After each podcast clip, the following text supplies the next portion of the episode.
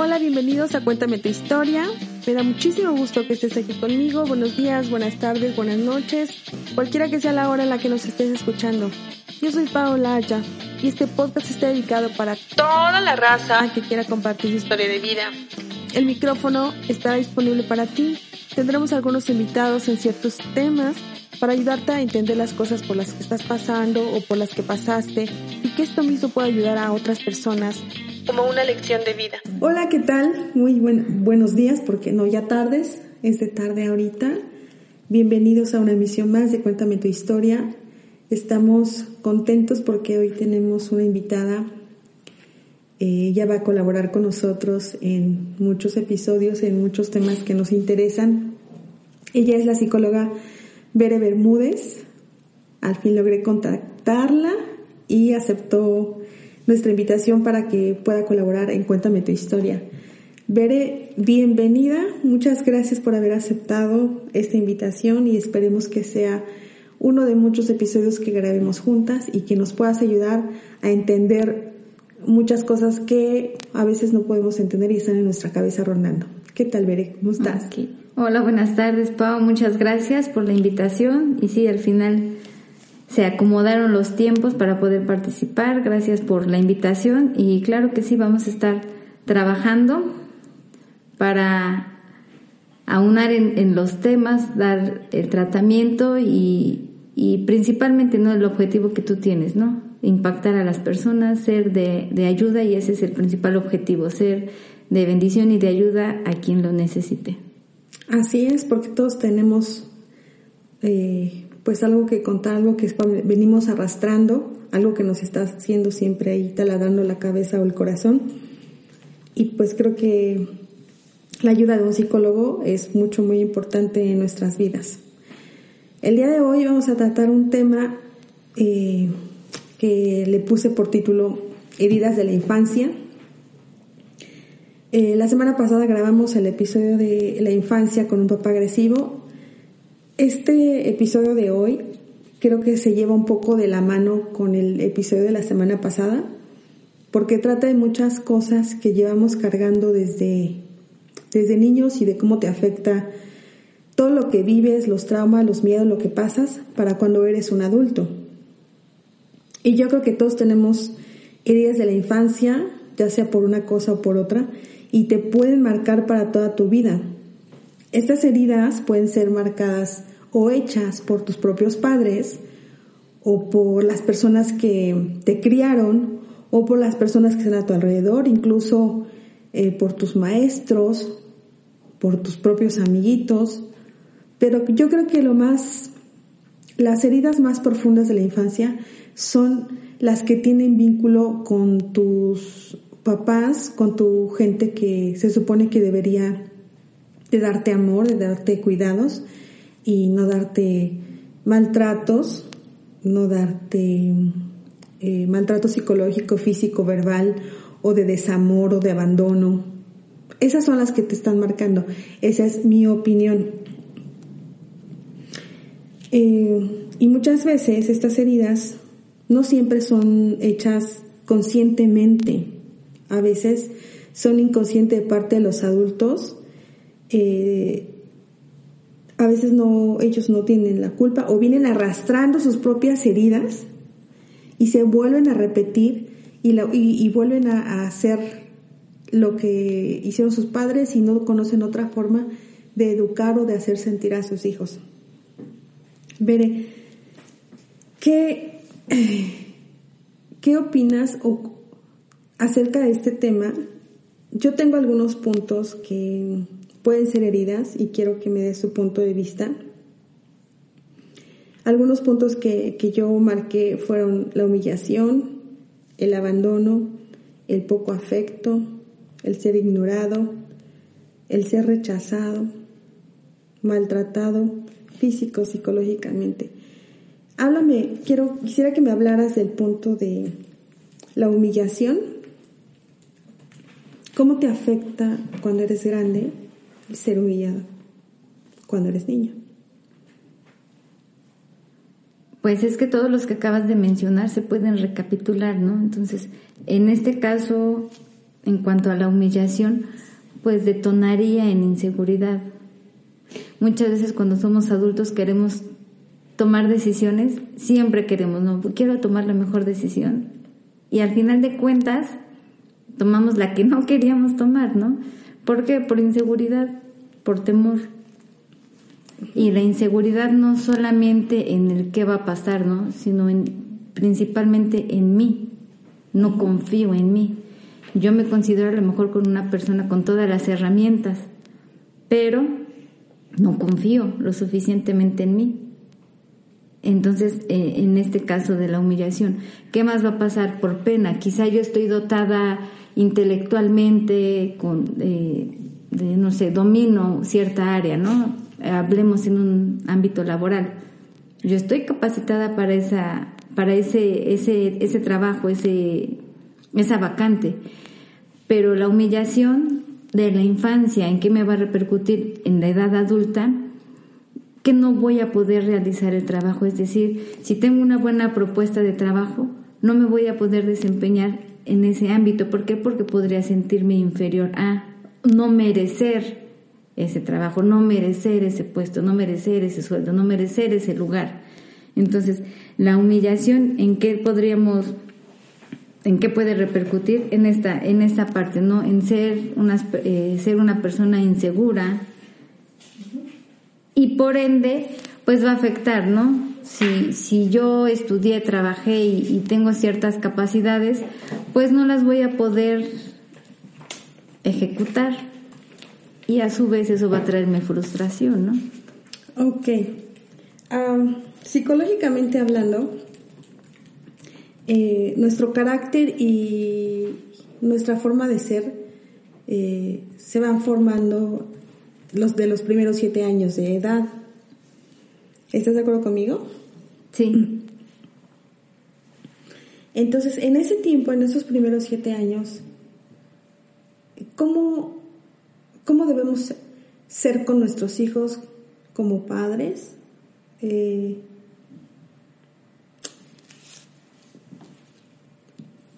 tú como mamá, porque eres mamá,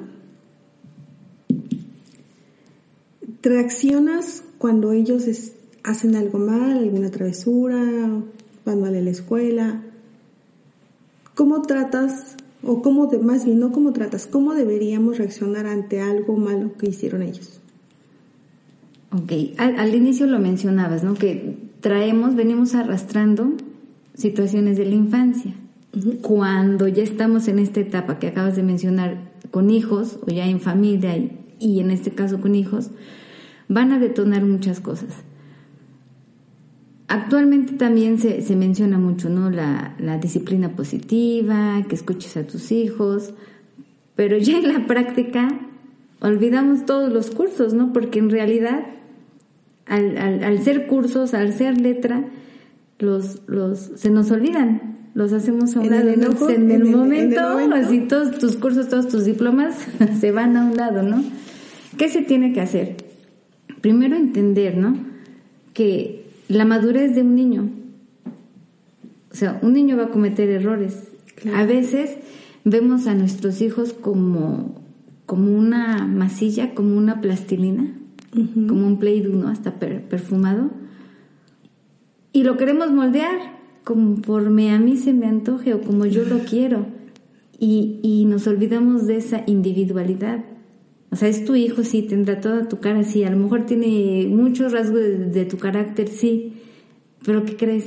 E, es, otro ser. Muy buen ejemplo de la plastilina. Sí, lo, lo hacemos como, como, como queremos y, y, tu hijo se hace de otra forma y tú dices no y lo vuelves a moldear y, y tu hijo toma otra forma y dices no, tú tienes que ser así, ¿no? Entonces, para empezar debemos entender, es respetar su individualidad es mi hijo, pero es otro ser, es otra vida. Yo creo que sería un primer, un primer punto. Otro, y, tomando, y, este, para ir hilando un poco las cosas. Eh, cuando llegan a terapia, pues te llevan, ¿no? Aquí está mi hijo, ¿no? Este, no tiene remedio, compóngamelo y, y me avisa cuando vengo por él, ¿no? Y, en, después de, diferentes casos y, estar en, terapia, en sesiones, sí se puede, sí se trabaja con los niños, pero en realidad es trabajar primero con, los papás, ¿no? Entonces, lamentablemente nos damos cuenta. así. Si nos damos cuenta de, las fallas y como humanos, ¿no? Podemos ver las fallas en el otro, ¿no? Es que esto, ¿no? Es, ¿Cómo va a creer que tú digas esto y, seas así, ¿no? Entonces tendemos a, enjuiciar, de, ver de, mis ojos hacia enfrente, pero nunca de mis ojos hacia adentro. Entonces también nos, nos da como que ese miedo, ¿no? Sí, es que yo estoy bien. O sea, sí, sí, sí, yo viví, pero ahorita ya estoy bien. Y nos da ese miedo en, nosotros mismos confrontarnos y enfrentarnos a nosotros mismos. Yo creo que todos, todos sin excepción alguna, necesitamos un poco de terapia psicológica. ¿Estás de acuerdo? Sí. Por, aunque no hayas pasado cosas fuertes, todos necesitamos una terapia pero no aceptamos, ay, ¿por qué voy a ir al psicólogo si no estoy loco? ¿No? pero no es que estés loco, es porque de repente sí lo necesitas. Necesitas eh, desahogarte o también traemos muchas frustraciones que a veces las descargamos en nuestros hijos.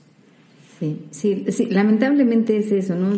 Tomando el, tema este de la herida de la heridas de la infancia, pues es eso, venimos arrastrando patrones culturales, patrones de vida, sistemas de creencias, que no rompemos, ¿no? Y a pesar de que como personas vamos evolucionando y vamos cambiando y hay nuevas filosofías, nuevas ideologías, vamos cachando una que otra que la adapto, la adapto a como yo me siento más no estoy trabajando mis emociones, no estoy trabajando eh, como tal mi esencia. Adapto lo que hay en el entorno para justificarme, pero no, no, no estoy trabajando en realidad eh, mis, mis, emociones, mis, mis traumas, mis, mis vivencias. Y es muy duro, muy este, confrontarte es, es, muy difícil. Yo he escuchado a muchas personas y creo que ese también has tocado un poco ese tema, ¿no? De, de la soledad, el no querer estar solo. Pues sí, porque cuando estás contigo mismo, a muchas personas no, no nos gusta, no nos gusta, eh, apenas platicaba con una, en terapia, no con una persona, dices es que a mí no me gusta, yo tengo que prender radio, televisión o todo junto porque no me gusta estar sola, tengo que estar escuchando algo. Y, y eso nos, lo necesitamos. Fíjate que eso me pasa a mí, a mí no me gusta el silencio, no me, gusta, no me gusta la soledad, no me gusta sentirme que estoy sola, incluso cuando estoy sola en casa, este, pues, cuando las niñas iban a la escuela, porque eso es un recuerdo, que iban a la escuela, ¿no? Hoy en día toman las clases en casa, ¿no? Pero cuando estaba sola en casa, llegaba y sentía la casa vacía. O sea, no estaban mis hijas, no hay nadie. Inmediatamente yo llegaba a prender la televisión porque no tan solo eh, oír algo, ¿no? Sino que hubiera una luz, una imagen y que hubiera ruido. No me ponía a ver la televisión, ponía música en YouTube o ponía algún video eh, alguna terapia, pero yo necesitaba estar escuchando porque no me gusta estar sola. A lo mejor es lo que tengo que trabajar, ¿verdad? no, el silencio no me gusta. No sé, después yo creo que iré a terapia contigo. y, retomando esta parte, ¿no? De cuando ya están los hijos, ¿cómo reaccionamos, no? Que fue la, pregunta. Pues es eso, ¿no? A mí no me gusta estar sola. Y luego empiezan a llegar los hijos, ¿no? bueno, ¿y ahora qué hago con, con, con, este nuevo ser, no? Pues sí, bien es dicho que no hay escuela para padres. Así es. Hay muchos cursos, sí hay muchos talleres, pero los vamos aprendiendo de la mano, ¿verdad? No puedes tomar un taller para padres sin, sin tener un hijo. ¿no? O sea, va, va, todo de la mano, no es como un curso de, de, natación, ¿no? Yo ya me lo aprendí, o sea, ya me sé el manual. Sí, pero, nunca, pero nunca entré a una alberca, ¿no? Sí. Entonces, si se, se, se, va de la mano, ¿no? Entonces, de lo que me preguntabas de, de los niños, cómo debemos reaccionar, cómo debemos tratar. Primero es eso, entender su individualidad. Como papás nos desespera, ¿no? Que le dices, haz esto y hace todo lo que le dijiste que no hiciera, ¿no? Exactamente. Lo que le pediste que hiciera, no lo hace, ¿no?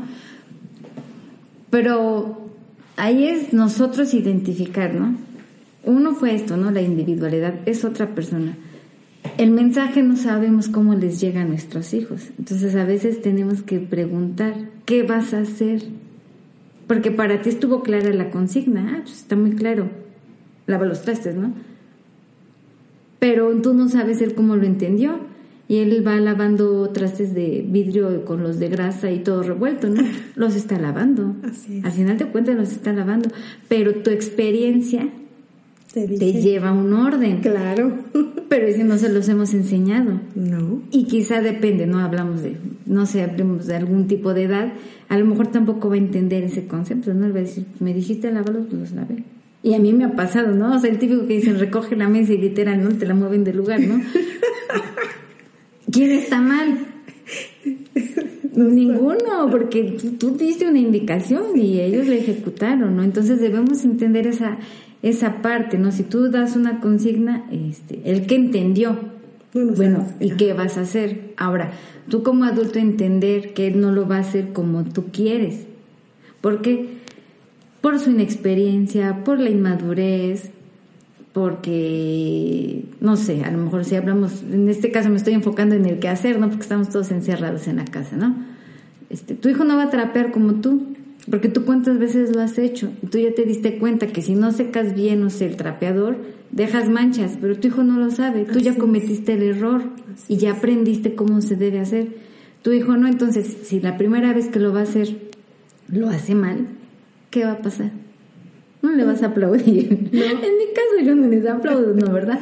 Sale el humano que llevas dentro y olvidas todos tus talleres de, ay, sí, este, muy bien, hijo, no te preocupes, esa mancha se va a quitar. No, reaccionas y así no te dije, así no se hace y empezamos, ¿no? A sacar. Pero empiezas a herirlos. Sacamos nuestras frustraciones, ¿no? Empiezas a herirlos y, y eso se va quedando y tú te acuerdas, ¿no? O sea, de cuando eras niña y esas pequeñas cositas, que son, esas son pequeñas, se van quedando, se van quedando, es como la, los hoyos en la pared de, los clavos, ¿no? Ay, vas metiendo un clavito chiquito y ahí se queda ese, de, no seas tonto, o sea, hay mamás o papás, o sea, ¿qué tienes en la cabeza? Yo me acuerdo. Ni, trapear puedes, ¿no? Entonces ahí... ¿Para qué sirves? Date cuenta cuántos ¿Qué no tienes ojos? En esta simple reacción, ¿cuántos choques fuertes hay? Uno, le gritaste. O sea, el cambio de voz de hijo hace esto a explotar, ¿no? A la que despertó que la leona, ¿no? El grito, las palabras. Y todavía las, las, los defectos o cualidades, en lugar de resaltarlas, se las remarcamos, ¿no? No ves no, más, bien, más bien empiezas, no puedes. No le, no le resaltas sus cualidades, siempre les estás... Y no es que sean defectos, ellos están aprendiendo. O sea, no es defecto el que ellos no sepan lavar eh, adecuadamente los trastes, que no sepan trapear adecuadamente, que no sepan lavar adecuadamente este una ropa interior, o sea, porque ellos están aprendiendo, no es que sean defectos. Porque, y no tan solo en los, en los quehaceres del hogar, sino en en la escuela, en su forma de vestir. Eh, están aprendiendo. y este es un ejemplo sencillo, ¿no? el, estamos ahorita yéndonos por los quehaceres porque estamos en casa, ¿no? Y lo acabas de mencionar, y en la escuela, en tu forma de vestir, en tus relaciones personales, con quien, eh, los amiguitos, eh, sus amistades, y aún así seguimos criticando. Y dijiste ahorita algo, ¿no? Detona, sí, su inexperiencia, pues yo limpié, o sea, para mí está bien. Hay que entender esa parte. En mí, yo ya sé que debo limpiar abajo de los sillones, abajo, en las esquinas, porque mi experiencia me ha llevado a darme cuenta de eso. Pero los, nuestros hijos no, están en ese proceso de aprendizaje. Entonces, respecto a lo que preguntabas, ¿no? ¿Cómo debemos reaccionar? Bueno, primero entender su inexperiencia, habíamos dicho, ¿no? Su individualidad y su inexperiencia. O sea, están aprendiendo. No es lo mismo que digas, ah, ok, sí, ya quedó muy bien. Ah, mira, esta parte se limpia así, lo hiciste bien. Pero mira, te voy a dar un tip que aprendí. Después de que muchas veces cometí el error, lo aprendí y le enseñamos, ¿no? Así es. ¿Qué, qué diferencia enseñarte a que al rato sabes que más adelante tu hijo que va a hacer va a odiar los trapeadores, ¿no? Después de la gritoniza y de y que y no ves y no te fijas y eres un inútil o, y cuántas cosas y eso estamos ahorita Eso es leve, eso es estamos, leve. estamos muy fresas, ¿no? Hay personas que eso detona incluso ya en, en este en, en violencia, ¿no? En contacto físico. Entonces nos vamos a ir por, por lo leve, ¿no? Ya cada quien sabrá cómo interpreta, la, eh, va a dimensionar, ¿no? Entonces, tan solo ahorita la- lo que estamos comentando, pues a mí me hace reflexionar de, ah, alguna vez reaccioné así como reaccioné, ¿no? Entonces yo creo que las personas que nos escuchan también, ¿no? Ah, no, yo no reacciono así, yo hago esto, ¿no? Entonces, sí debemos ir identificando esta parte. Yo no he sanado cosas, el- la mancha o el- la actividad, a mi parecer, que fue mal hecho. No quiere decir que mi hijo sea un mal hecho. A mi parecer, no se realizó como debería ser. Entonces, también nosotros debemos entender esa parte. Tú tienes una manera de hacer las cosas platica con otra mujer y ella, el arroz, ¿no? No, pues es que yo lo hago así, platicas con otra persona, no es que yo lo hago de esta manera, o sea, cada quien tenemos nuestra manera. Así es. Y, es- y nuestra manera es la bien hecha. Para nosotros. Sí, para nosotros, ¿no? Entonces somos, hacemos juicio, ¿no? Y, y en base a eso, pues desatamos, y lo dijiste, detona, sí, sí, detonamos.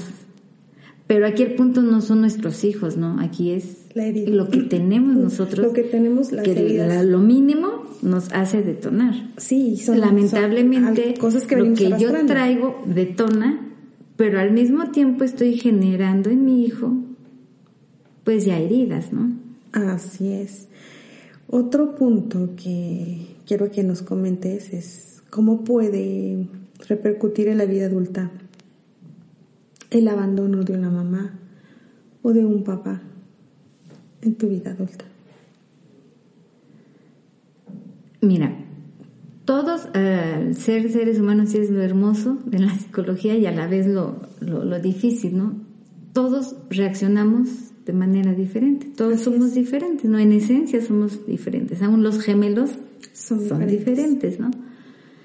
¿En qué puede repercutir? Inseguridad, principalmente. ¿Qué más? Tendemos a tener ese, ese vacío y lo buscamos llenar con, con cuanta situación se nos presente, ya sean relaciones amorosas, ya sean amistades, ya sean eh, adicciones y no solamente en drogas, este, tabaco, alcohol, no por compras. O sea, tendemos a llenar ese Ese- vacío. siempre lo vamos Esa a o, tendemos o- a- o buscamos, eh, a ver, dame tu opinión, porque conozco o sé más bien de situaciones de que en la infancia nunca estuvo el papá presente o la mamá presente y cuando son adultos pues siempre buscan esa protección. Pero eh, para esto lleva otro punto que quiero que se, se lo toquemos junto, el maltrato físico y psicológico, ya sea de papá o de mamá, pero me estoy refiriendo a un abuso, un maltrato eh, no light, sino, No como el de hace un no rato. como el de hace un rato, sino que sin motivo alguno eh, pues te estén gritando o te golpeen o estén mm, buscando el motivo para maltratarte. Sí, pasó la mosca y tú tuviste la culpa, ¿no? Sí. Y en lugar ¿Cómo de pasa? buscar a la mosca, se desquitan con, con el hijo, ¿no? Eh, es- este, este, este punto sí creo que repercute mucho, pero mucho en tu vida adulta, de cómo eres. Creo que las personas que sufren un abuso pueden ser de dos tipos, que es o te vuelves una persona cuando eres adulta agresiva, repites lo mismo, ¿O eres una persona retraída, callada, tímida? Eso creo yo, yo Paula, ¿no? ¿Cómo repercute tanto maltrato para cuando eres adulto, para tus decisiones? Sí afecta a veces en el tipo de pareja también que encuentras o que eh, jalas, no sé, la vibra, no sé qué es, pero a lo mejor atraes a ese mismo tipo de persona que tuviste como papá o como mamá o también buscas la protección, empiezas a buscar la protección de alguien, lo que hablábamos hace un rato fuera del micrófono. ¿Qué opinas tú de cómo repercute en la vida de alguien, ya sea para una mujer, el maltrato físico y psicológico y verbal para cuando eres un adulto? Ok, de lo que acabas de comentar, lo último, cuando buscamos una relación como pareja, y dices, ¿no? Que atraemos, ¿no? Vibramos, atraemos. Eh, yo lo interpreto como que idealizamos. O sea, idealizamos. Como seres humanos tenemos un, un patrón, una idea de la familia. Ahorita ya está cambiando, ¿no? Pero tenemos siempre una idea, ¿no? Una meta a seguir. Y no queremos salirnos de ese, de ese patrón, de esa línea. Entonces, ¿qué hacemos? Idealizamos eh, ahora te, contesto bien respecto a lo de cómo repercute el maltrato. Al tú idealizar, ¿qué estás haciendo? Pues lo que tu ausencia, tus carencias, tú visualizas que con esta persona, pues las vas a suplir, o sea, tú vas a estar súper ultra bien con esta persona. ¿Por qué? Porque tú así lo visualizas, ¿no? Pero ¿qué pasa? En esencia no, no has trabajado en terapia, no, no te conoces, en realidad muy pocos nos conocemos. Sí. Y cuando empezamos a hacer un ejercicio de introspección, no nos gusta. No. no. nos gusta darnos cuenta. Entonces, en este caso, ¿qué hacemos? Yo, yo te podría contestar, idealizamos. Por eso nos vamos directito, no, si es que va a estar bien, no, si es él o si es ella, la mujer de mi vida, no, si, si estamos hechos el uno para el otro. Y después resulta, ¿no? Que, que la persona es agresiva. Sí coincide, sí atraemos muchas veces lo que, lo que somos, lo que traemos en esencia, pero puede ser esta parte, ¿no? De la idealización. No nos conocemos, o sea, si nosotros mismos no nos conocemos, ¿cómo vamos a confiar en la otra persona, no? Claro. Y cuando ya estás juntos, pues chocamos, ¿no? Sale tu verdadero, mi verdadero yo y tu verdadero, y tu verdadero tú y, y, chocamos, ¿no? Entonces, si a esto, primer paso, le aumentamos lo que venimos arrastrando, más lo tuyo, más lo de la otra persona, pues es una bomba, ¿no? Ok, ¿en qué otro aspecto puede repercutir? Inestabilidad cuando no está mamá o no está papá por la situación que sea, porque yo sé que muchos pueden decir, no, es que decidí ser madre soltera, otros pueden decir, no, yo no quise ser madre soltera y, me dejó, o, igual, ¿no? Hay papás, ¿no? Que no, pues la mamá no quiso y me dejó a, los niños, ¿no? Entonces, sea la, la, el caso que sea, ¿no?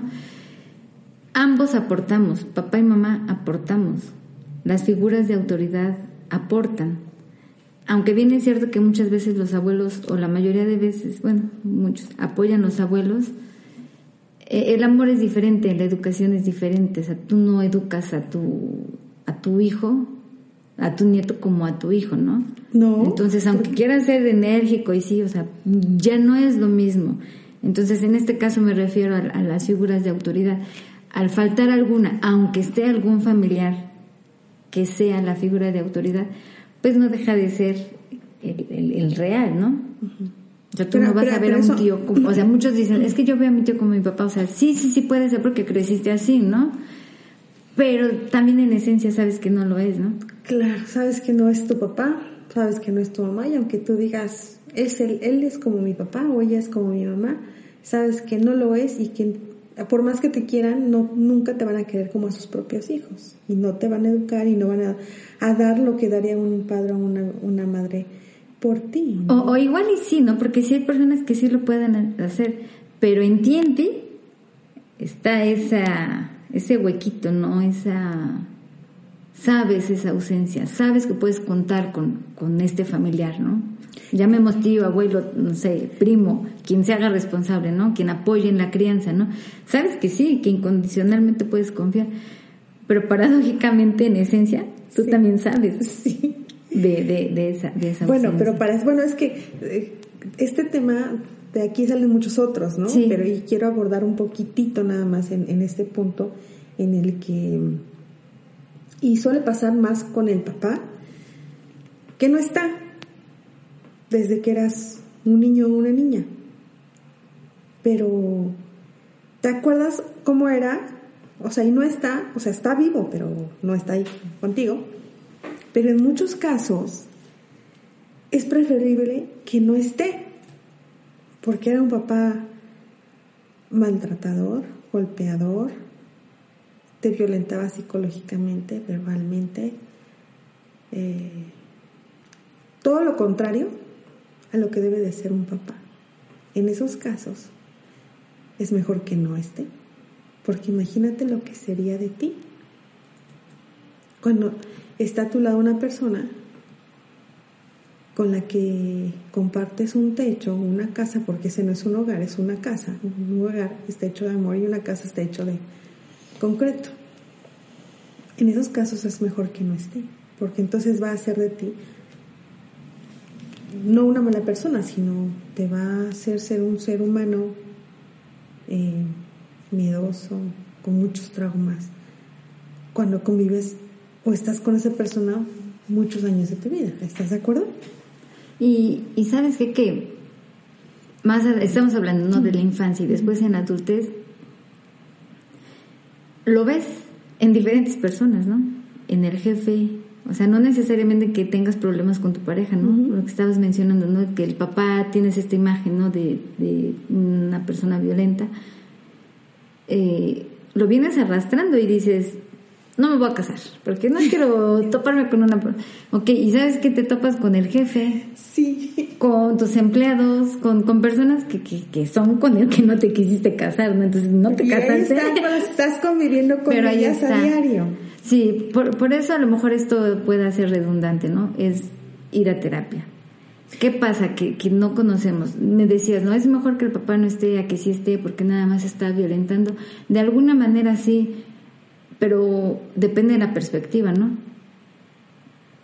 Porque como hijos, ¿qué tan consciente estás que te está violentando? Ahorita nosotros hacemos ya esa conciencia, nosotros ahorita ya tenemos conciencia del, ah, es que yo viví así, ah, pasa esto, ¿no? Un niño qué tan consciente es como Bueno. para decirte, ¿sabes qué? Quiero que se vaya mi papá, porque No, me está No, violentando. pero es que no, no es que digan, me está, no es que use esa palabra de me está violentando, sino que ya le tiene miedo y a veces no le tiene miedo, sino le tiene pavor. Sí, por eso. Y él no sabe que lo está violentando, pero sí sabe que está sufriendo, que no puede hacer gran eh, cosas Sí. por miedo a que el papá se enoje y lo golpee. O sea, porque una persona violenta, violenta, pues golpea. Y a veces no son nalgaditas, o sea, es golpes, es como a veces los tratan peor que un animal. Y ahorita, ¿no? Que está muy de moda proteger más a los animales. Ajá, a eso me, o sea, no es que el niño esté consciente de que te estás, me estoy siendo violentado, no. No, no, no, no, a, lo que yo iba con este comentario es este, no, de, bueno, ahorita podemos darnos cuenta, pero en tu posición de niño estás formando carácter, estás formando, estás aprendiendo muchas cosas, Sí, ¿no? sí. A, a eso iba, ¿no? Que, bueno, el niño cómo puede darse cuenta en realidad de su situación, porque para él lo que está viviendo, esa es su, su, su realidad. Esa es su realidad. Porque él no tiene como tal un concepto de, ah, la familia debe ser así. No, No, o sea, lo que está viviendo, pues es lo que hay, eso es lo que eso es. es lo que hay, a lo mejor, y cuando crece a lo mejor se encuentra una pareja violenta y lo acepta porque eso es fue lo que hay, eso fue lo que vio y Es eso fue lo normal, normal. sí.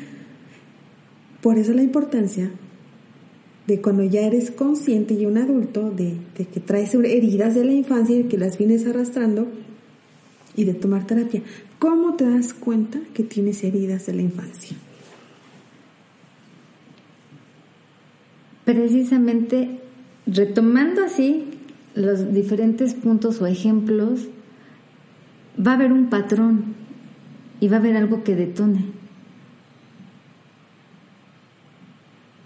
Por ejemplo, regresamos ¿no? a, lo de la limpieza, ¿no? estar en, en, casa. Si algo te está detonando, aguas, no son como foquitos rojos, ¿no? O sea, algo, algo, algo aquí hay, algo hay aquí.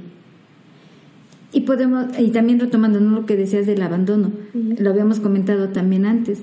Bueno, no precisamente porque haya divorcio o, madres o padres solteros, ¿no? Podemos estar en casa y tener un total abandono de nuestros hijos. Y date cuenta de la actualidad, ¿no? Las mamás en el Face, en redes sociales.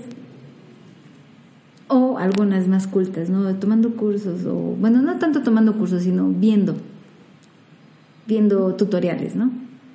Y los hijos. Entonces, el abandono no nada más es completamente el, físico, como habíamos comentado, ¿no? el que ya no está en casa. Aún estando en casa, ambos, o sea, ya no estamos hablando de la ausencia, ya estamos hablando de que hay los dos papás, hay también abandono. Y dicen los papás, pero si le estamos dando todo, ver a la cena, está surtida y llena, a ver refrigerador, o sea, comida tenemos internet, es más, ya te tienes tú tu tableta y tú tu celular y tu lap, o sea, y la pantalla en tu cuarto, o sea, o sea, te, te, tienes muchas atenciones, no tenemos muchos artículos, atenciones no, carecemos de eso, entonces hay que tener también y considerar también este tipo de, de abandono, y esto lo vamos, se va a ver reflejado en, en algunos años, ¿no? Espero que confío en que ya eh, se empiecen algunos estudios de esta generación, ¿no? La generación digital. ¿Qué va a pasar ahorita con, con, los niños, ¿no? Con esta ausencia. Bien decimos hace un rato, no estamos ahorita todos en casa tomando clases en línea, ya los papás están ansiosos de que regresemos a, a las aulas presenciales, ¿no? Sí, bueno, de repente sí, de repente no. Dices, bueno, estoy así cómodo porque no me levanto temprano, tan temprano para preparar a los hijos y llevar el desayuno, el lunch y llevarlos a la escuela y la corredera, ¿no? Como que también es así un poco cómodo, pero de repente dices, ya no sé qué hacer con ellos todo el día, ¿no? y mira, de lo que me preguntabas, ¿no? ¿Cómo me doy cuenta? Yo veo mucho en las redes sociales, ¿no? Que todos estamos buscando la felicidad. Eso también es un un poquito rojo, ¿no? Que te está alertando, bueno, porque estoy todo el tiempo buscando la felicidad. O lo contrario, ¿no? Los que yo soy feliz, yo soy feliz. Y empieza a enumerarte, no a justificar, pero en esencia no es, no, no, no es feliz porque él mismo lo sabe. Y volvemos a esta introspección, ¿no? ¿Cómo sé? ¿Cómo sé si, si soy feliz? ¿Cómo sé si traigo heridas? Pues ve tu conducta, Nunca faltan ¿no? tus amigos o tus familiares que te van a estar diciendo, ay, ¿no te has dado cuenta de esto? Y sí, ¿no? Lamentablemente todos se dan cuenta. Menos tú. Menos tú. Pero a veces si te das cuenta de las cosas y dices, yo soy así. Ahora que estaba eh, estudiando acerca de este tema de, de, heridas de la infancia, pues me di cuenta de muchas cosas, ¿no? De varias actitudes mías, de mi forma de ser. Y yo dije, wow. O sea, yo he estado con psicólogo, pero creo que, creo que necesito un psicólogo para sanar muchas heridas que traigo y porque me di cuenta de algunas cosas que, que yo hago y que tiene que ver con una herida que ahí está y que según yo ya sanó, pero no, creo que no, no ha sanado. Entonces creo que hay que ir con psicólogo. ¿Hay que ir a terapia para sanar esas heridas? Sí. ¿Solo puedes hacerlo o no puedes hacerlo? Somos mañosos.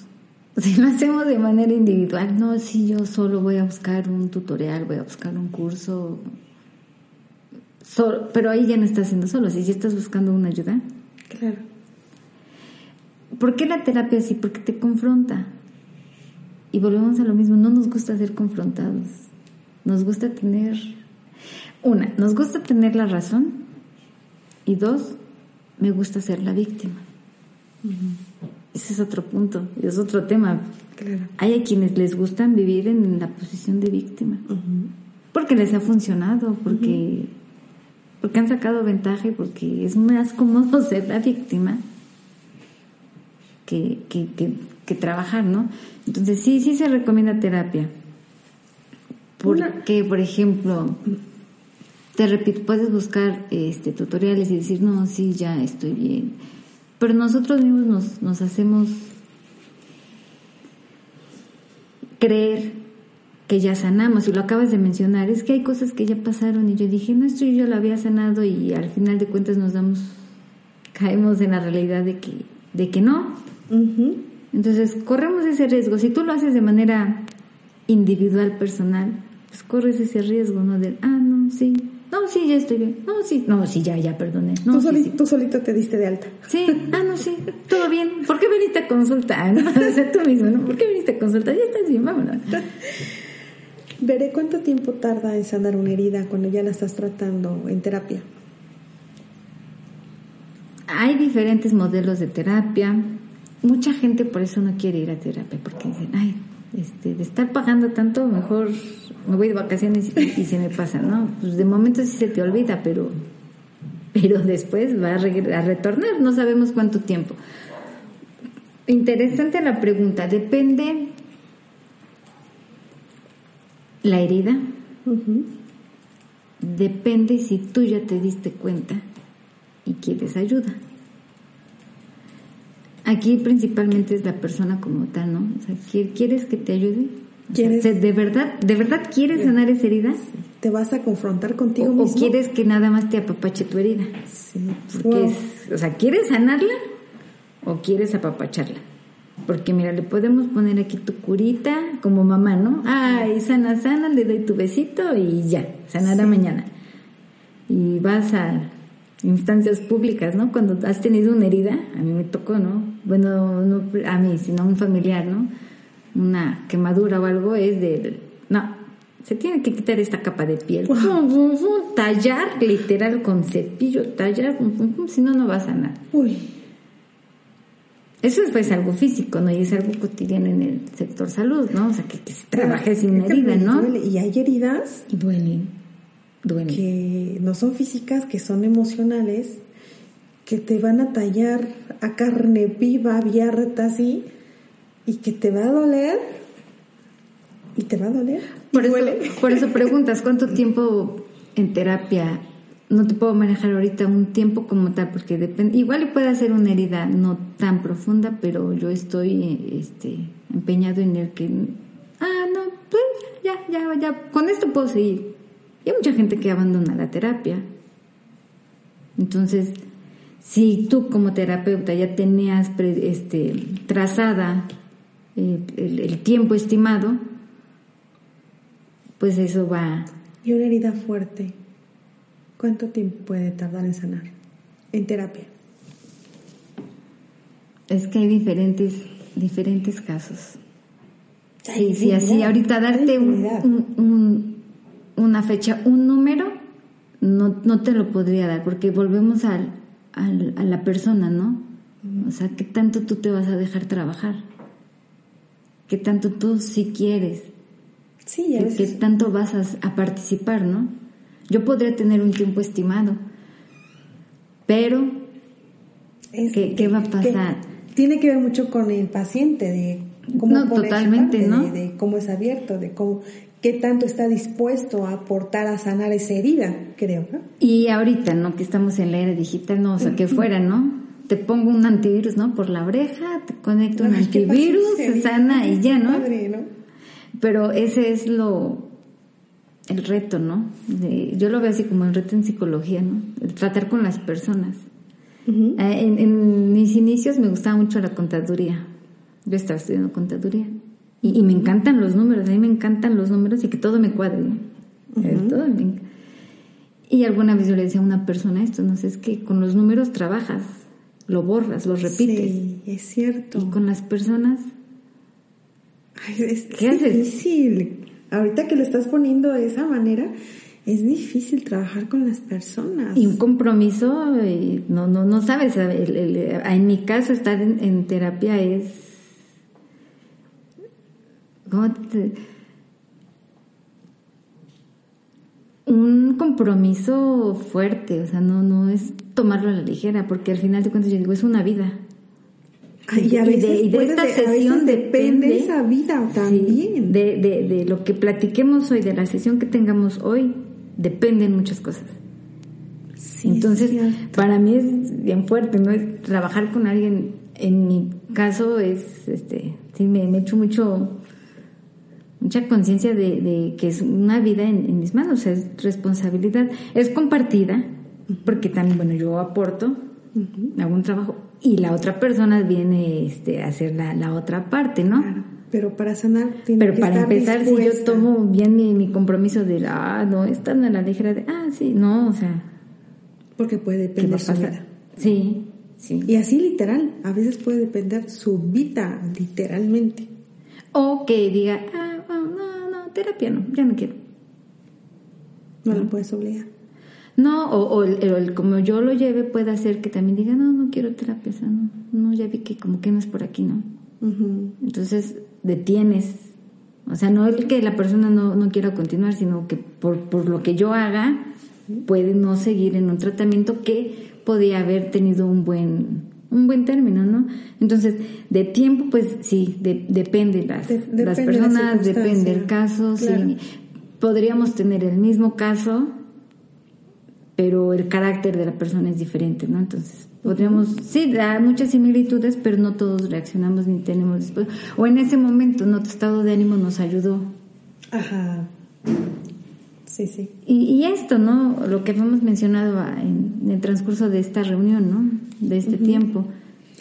No nos gusta, no nos gusta cuando tocamos esas fibras dolorosas, no nos, no nos gustan. Entonces, depende de dónde nos podemos ir deteniendo en, la, en la misma terapia. Sí.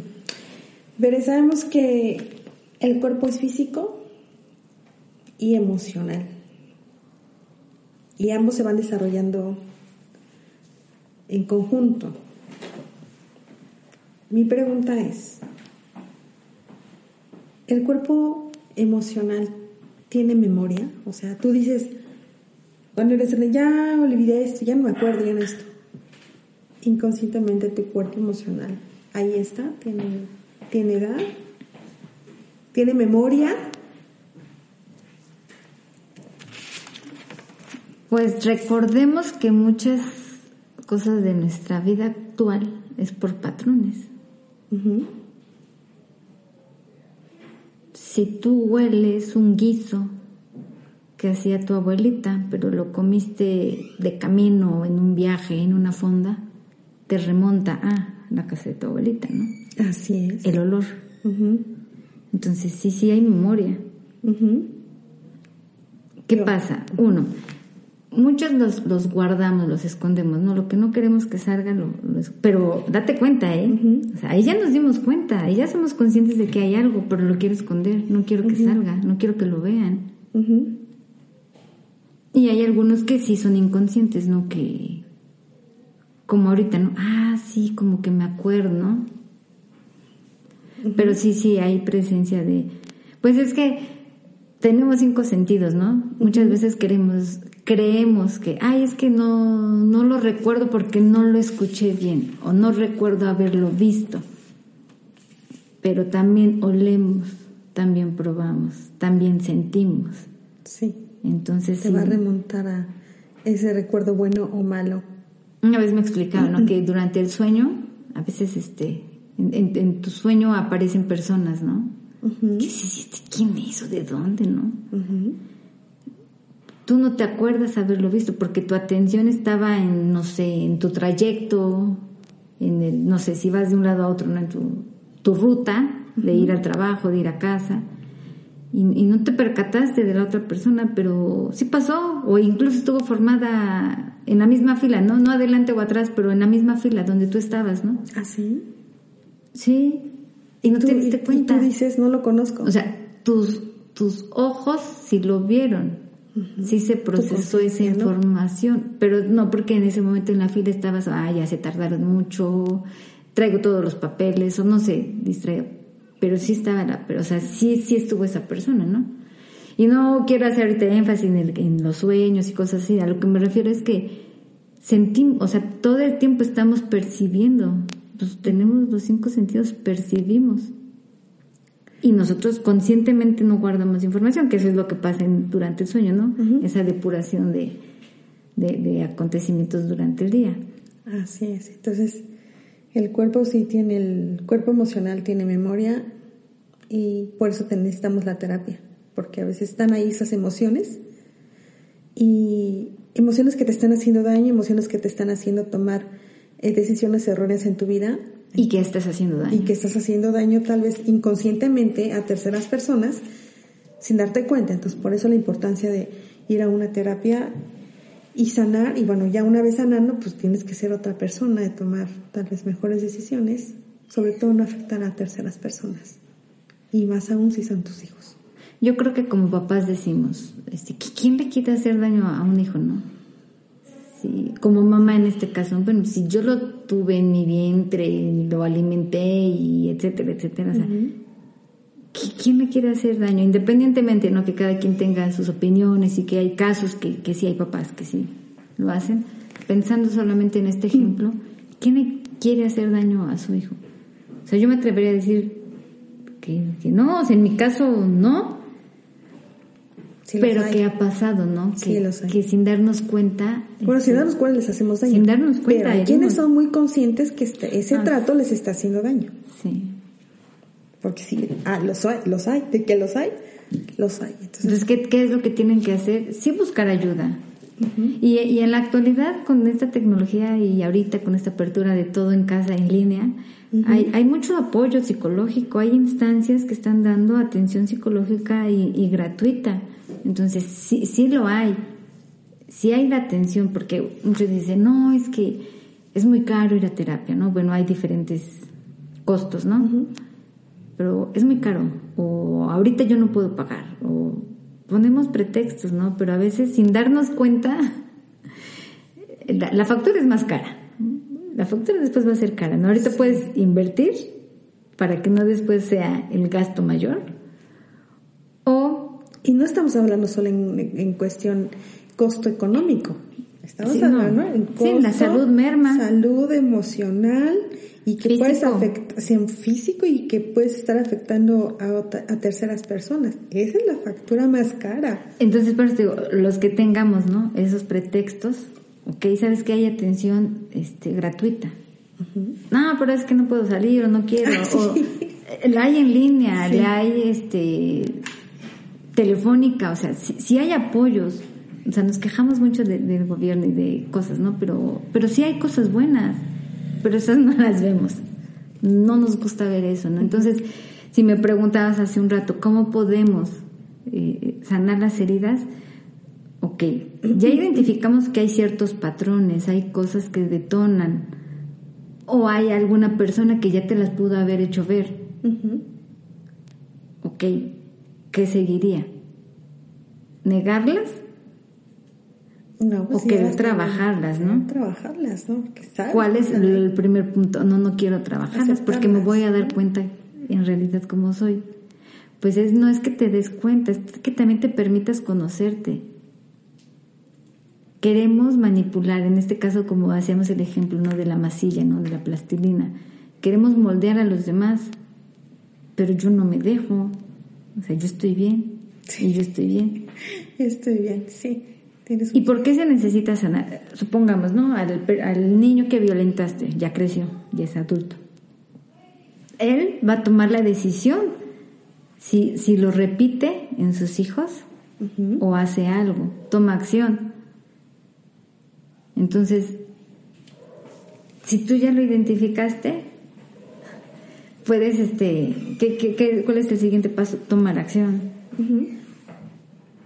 Aunque pueda ser duro el, estar en terapia, y no sé por qué muchos piensan así con que te van a sacar lo peor de ti, pues no, o sea, tampoco somos... Yo creo que, que está muy estigmatizado, ¿no? El, el, nombre psicólogo y el del psiquiatra peor, ¿no? O sea, yo creo que si a los psicólogos nos ven feo, a los psiquiatras peor, ¿no? Sí, está loco, es para locos. Es para locos, ¿no? ya casi casi te ponen la camisa de fuerza, ¿no? Sí, y sí, es lo que tenemos todos esa idea y, y no, y, no. Si vieran cómo se puede trabajar también de la mano.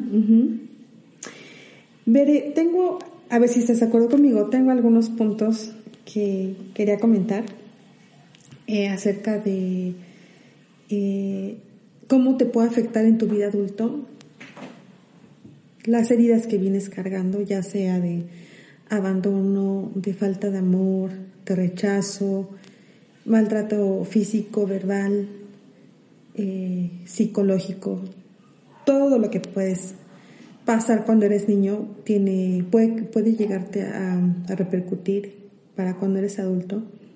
A ver si estás de acuerdo conmigo y si tienes alguna opinión acerca de ello. Creo que un punto es la desconfianza que puedes tener, que de todo mundo desconfías, eh, porque vienes de unos padres que tal vez fueron insensibles, que eran muy críticos contigo, que no sabías cómo iban a reaccionar en algún momento, en algún momento podían estar eh, felices, contentos y desbordando miel y dulzura y de al siguiente minuto ya podrían estarte gritando, entonces no sabes cómo, cómo van a reaccionar con esta, eh, esta acción mía, ¿no? Ese punto puede ser la desconfianza cuando tuviste a unos papás así. Un punto es el apego inseguro, cuando, y a muchos papás nos pasa, cuando siempre tienes a tus hijos cuando son niños apegados a ti, o sea, no todo tiene que ser malo, también a veces las cosas que creemos que son buenas pueden repercutir en algo malo para tus hijos. Y creo que hay que trabajarlo mucho. El apego inseguro, cuando eres un niño y los tienes muy apegados a ti, vas a una fiesta y te dice el niño, oye, voy a jugar, ¿no? Y yo, no, te quedas aquí. No porque te puedes caer, ¿no? Estás más seguro conmigo. O sea, voy al juego tal, no porque te vas a caer de la escalera, ¿no? No los estás dejando explorar y que sean sus propios catorrazos porque se van a caer del inflable, porque se van a caer, se van a, van a correr y se van a caer, pero ellos saben que pueden regresar contigo. Pero si nada más los tienes aquí, y no esto, no lo otro, porque te puedes caer, porque te pueden hacer daño, porque te pueden golpear, porque entonces empiezas a crecer no voy aquí por esto, no voy acá por otro. Tienes un apego a, alguien que te da seguridad y a alguien que te está cuidando de no hacerte daño. Cuando llegas a ser un adulto, vas perdiendo, pues tienes que alzar el vuelo, ¿no? Y, despegarte de tus papás, pero creces con ese apego a ellos y sales a un mundo donde te vas a dar tus catorrazos y te da miedo tomar decisiones, hasta te da miedo a enamorarte, te da miedo hasta de decidir qué carrera vas a escoger, te da miedo salir con amigos porque, ¿y si me hago daño? O por todos lados ves, ¿y si me subo al taxi y me raptan? O sea, cosas así. Entonces, es un apego que les hicimos a los hijos, siempre tenerlos aquí y no soltarlos, no dejarlos explorar, entonces va a repercutir cuando son grandes al no querer ellos explorar, por el miedo a hacerse daño, a algo. Sí, la inseguridad a lo desconocido. Sí, o sea, también algo bueno que tú crees que como papá lo estás haciendo bien, estás protegiendo a tu hijo inconscientemente, eso le está haciendo un daño para cuando va a ser adulto porque no le estás dando seguridad pero es casi como el ejemplo de hace un rato, ¿no? Del que si no limpio bien la casa o los trastes o lo que habían puesto de, trapear, este, pues te, enojas, ¿no? Esta es la otra parte, ¿no? La pasiva, de no, no vayas por esto, no vayas por lo otro. ¿Y qué podemos reconocer? ¿Quién es la insegura? ¿La mamá o el niño? La mamá. La mamá. ¿Y por qué no quiere? ¿De verdad quiere, de verdad lo quiere proteger? ¿O ella se quiere proteger? A ver, explícame eso. Sí, o sea, dice en el ejemplo, no, no vayas al juego porque te puedes caer, no vayas allá porque es peligroso, por, porque, porque no vayas, no vayas, no vayas, aquí conmigo estás seguro, aquí conmigo yo te estoy protegiendo. Entonces, la mamá, ¿qué pasó? Ahora entiendes por qué los, de los que necesitan terapia son los papás y no los niños. Sí, claro, los que necesitamos terapia son los papás para no cometer todos esos errores. ¿Qué, qué debería ser partiendo ¿no? de este ejemplo que estamos soltando al aire? O sea, la mamá lo tiene que llevar al juego y darle esa... Seguridad. O sea, ella dice, aquí conmigo estás bien, conmigo estás seguro. ¿Y por qué no nos movemos en esa seguridad y lo lleva a explorar con su seguridad? Sí, o decirte, pues sí, pero... Ah, te vas a caer. Está bien, te caíste, pero no te pasó nada, te subo. O sea, tienes también esa seguridad de que, ok, te pasó esto, puedes venir conmigo y yo te voy a sanar, te voy a curar, te voy a apapachar. Pero ya fuiste y Pero volvemos a lo mismo, que regrese conmigo. Sí, ¿verdad? Hay que checar qué pasa con esa mamá porque búscame. O sea, sí, sí ve, pero, pero me necesitas, pero búscame. O sea, primero en el, en, en la, el primer ejemplo era, puedes, este, no vayas, aquí estás bien conmigo. Y ahorita ya enseñamos, ¿no? Ya movimos a la mamá al juego, ¿no? Ajá. Y sí te puedes caer, pero ven conmigo. Entonces, ¿qué, qué onda con la mamá de, de ven acá, ven acá, tenerte acá, tenerte acá, porque yo te doy, yo te cuido, yo... O sea, sí hay etapas en el niño que sí debe estar la mamá ahí al pendiente, ¿no? Pero, hay- Pero, aquí esta mamá ya me está preocupando.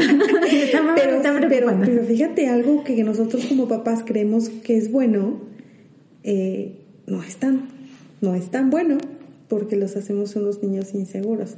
Y creo que esto me quedó el saco a mí. porque son tus miedos, son tus demonios, Sí. son tus heridas, son tus traumas propios que te hacen de encerrar a tus hijos en una burbuja, querer ser mamá gallina y estarlos cuidando, estarlos viendo. Es cierto que hoy en día hay mucha inseguridad, sí, es cierto, sí, y que no son a- los tiempos de hace 20, 30 años, no es lo mismo, pero los hacemos inseguros, me estoy dando cuenta de eso. No, no es lo mismo, pero ¿qué pasaba con, con tu mamá, con tu abuelita? ¿Te dejaba salir a la calle a Claro. jugar?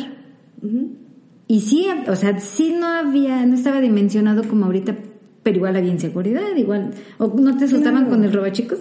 Sí, O sea, sí, sí lo, señor sí lo había. ¿no? ¿Qué pasa ahorita? Que nos enteramos más rápido, ¿no? Sí, Antes no- ni nos enterábamos, ¿no? Si alguien desaparecía, tardábamos era- en enterarnos. Claro, pero antes la gente era como más de confianza, más... No sé qué pasaba, pero... Había más empatía, ¿no? Ándale. A lo mejor tu mamá no estaba ahí, pero la- estaba la mamá del vecinito, ¿no? Siempre había alguien que les echaba ojo, ¿no? Había una mamá que decía, no nada más cuida a mi hijo, cuido, le, le echo ojo a todos, ¿no? Claro. O sea, había empatía.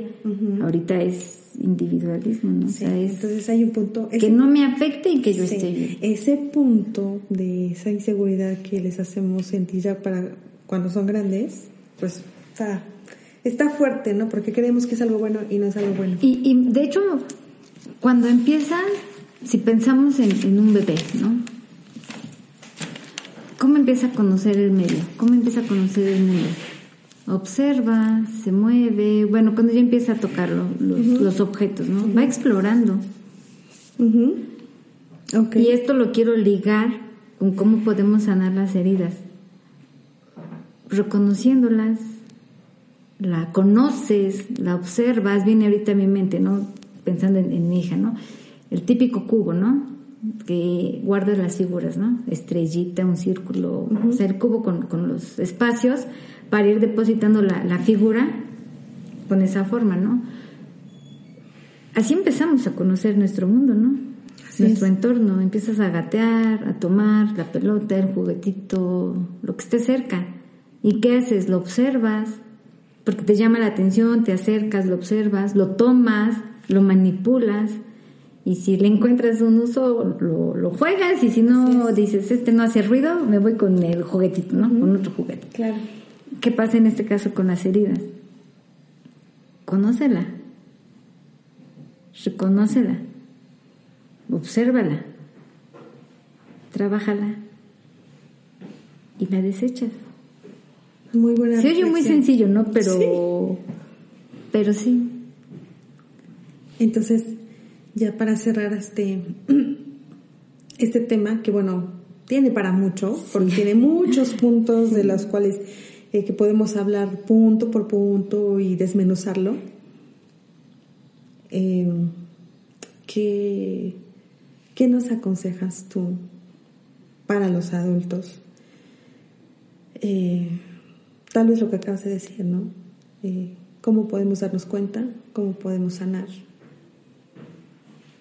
¿Qué es? ¿Cuál es tu opinión? ¿Qué nos aconsejas?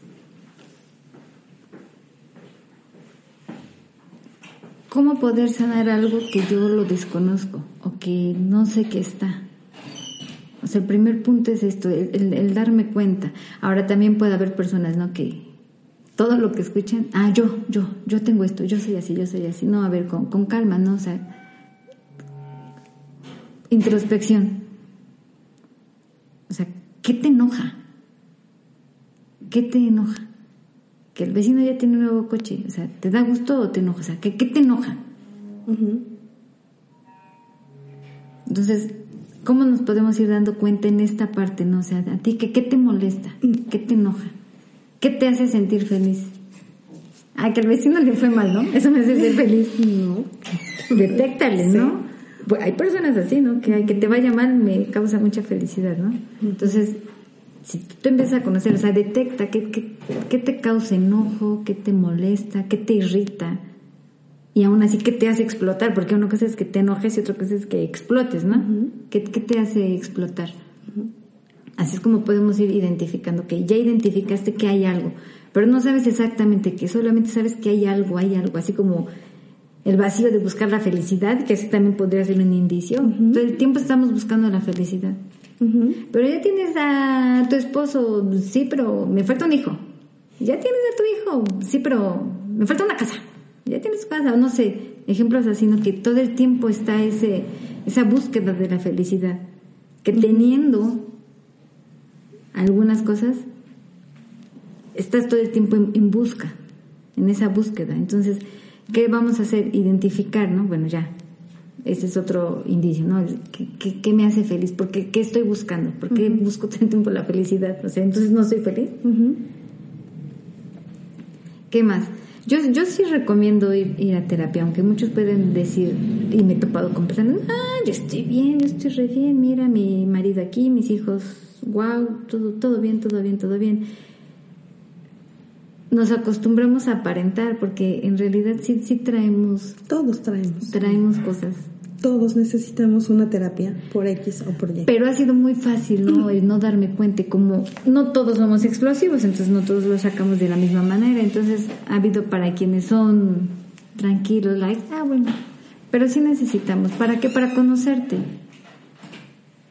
Así es. Dicen, hay una vida y solo una. Sí. Y solo una unos se la pasan toda la vida buscando la felicidad, otros se la van a pasar toda la vida reprochándole a sus papás, sin tomar acción, sin hacer nada. Y, a su vez justificar, no es que yo soy así porque mis papás. Y se la pueden llevar así toda la vida, ¿eh? Justificándose sin querer cambiar y echándole la culpa a alguien más. Y hay quien se puede pasar la vida de que no, yo bien, no, yo sí, todo, todo bien, todo bien, todo bien, todo bien pero no tienes esa paz de la que hace rato hablábamos, bueno, antes de, entrar al aire, ¿no? De esa paz inexplicable. Así es. Y sí se puede, y sí puedes estar en ese momento. Que va a haber preocupaciones, sí, va a haber angustias, sí, sí, o sea, somos seres humanos que estamos inmersos en una sociedad, o sea, sí va a haber situaciones adversas, pero tú cómo las vas a afrontar, tú cómo las vas a manejar. Así es, María. Entonces, sí, mi, conclusión es, le hago comercial a todos mis colegas, ¿no? Sí, sí, sí es ir a terapia. ¿Por qué? Para quitar ese paradigma también del psicólogo. No nada más porque tengas problemas tienes que ir. Para conocerte, para reafirmar, Así es. para confirmar. Así es, Beri. Quiero cerrar con esta reflexión, Beri. A ver qué te parece.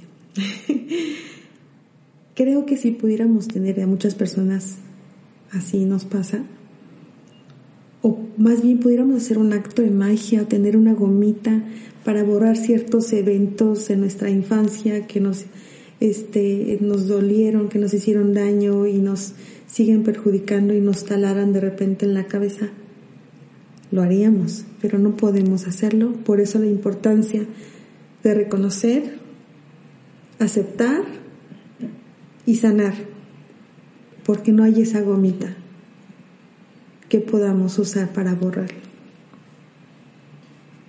Yo creo que las heridas de la infancia son el origen de muchos de nuestros miedos, de muchas de nuestras, de nuestras actitudes, de acciones, de reacciones. Las heridas de la infancia puede ser que nos provoque esa incapacidad de mantener relaciones sanas, que, que no podamos ser capaces de mantener una relación buena y sana, porque traemos arrastrando una herida y provocamos otra cosa.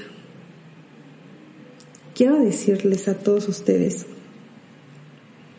que ninguno de nosotros es responsable de lo que viviste de niño. Nunca vas a ser responsable, porque un niño nace inocente y un niño es formado por aquellos que lo crían, ya sea sus papás o personas que les tocó estar en esa crianza. Tú no eres responsable de ello, no te sientas culpable por lo que pasaste. Y tal vez ni siquiera los adultos, sino fueron circunstancias de la vida. Quiero decirte que no eres responsable de las frustraciones y demonios de tus padres. No eres el culpable de lo que pasó en tu infancia. Pero sí es tu responsabilidad superar todo aquello que viviste. Transforma lo malo por lo bueno. Tú eres un ser valioso. Y si no te dijeron de niño que eras valioso, que eres importante, que eres un gran ser humano, hoy te lo digo, todos somos valiosos y todos tenemos la misma capacidad de amar y de ser amados y de lograr cosas en la vida. Tú mereces ser feliz. Venimos, venimos a esta vida a ser feliz. Tenemos ese primer propósito y esa responsabilidad de ser felices. Por ello la importancia de sanar y soltar para poder lograr esa felicidad, si no plena, si vivir tranquilos y no vivir en el sufrimiento y en el rencor a veces hacia tus padres. Trata con amor para que te traten con amor. Tú mereces tener una persona a tu lado que te trate bien, que te trate con amor. No tienes por qué repetir esos patrones de infelicidad que tú viviste en el hogar. No tienes por qué repetir esos patrones de sufrimiento y de dolor. Todos valemos mucho. Mírate al espejo y ve qué persona quisiste ser o quién eres. Y dite a ti mismo quién quieres ser y cómo quieres vivir el resto de tu vida. Tú tienes la elección de ser un mejor, un mejor ser humano y tienes la elección de ser feliz. Hoy termino este episodio con esta reflexión. Espero que este episodio eh, les haga reflexionar, sobre todo como padres o como adultos que estamos criando niños y, que criemos eh, personas en un futuro mejores y mejores seres humanos sin heridas y sin frustraciones. Beren, yo te agradezco mucho que hayas estado con nosotros el día de hoy. Y va a haber muchos otros episodios en los cuales queremos consultarte y queremos que estés con nosotros. Te agradezco infinitamente. Gracias por tu tiempo. Eh, es una muy buena psicóloga que en estos momentos, eh, pues yo agradezco infinitamente, Ver. Gracias por la invitación, por la participación. y aquí vamos a estar viéndonos. Gracias por tomarte el tiempo de escucharnos. Eh, recuerda que estamos en todas las redes sociales, estamos en YouTube, iTunes, iVoox, en Spotify nos encuentras como Cuéntame tu historia podcast. También estamos en Instagram. Si quieres contarme tu historia, escríbeme a paolageolaya.gmail.com y ahí estamos recibiendo tus historias. Ya sabes que si no quieres eh, salir al aire, yo le doy voz a tu historia o me la cuentas personalmente y la hacemos juntos. Eh, y esto es, en donde quiera que me estés escuchando, en fuera del mundo, en España, en Estados Unidos, donde quiera que me escuches, podemos conectarnos, hacer una videollamada y contar tu historia. Todos somos un libro abierto. Mm, te mando un enorme abrazo, que Dios te bendiga y nos escuchamos en el próximo episodio.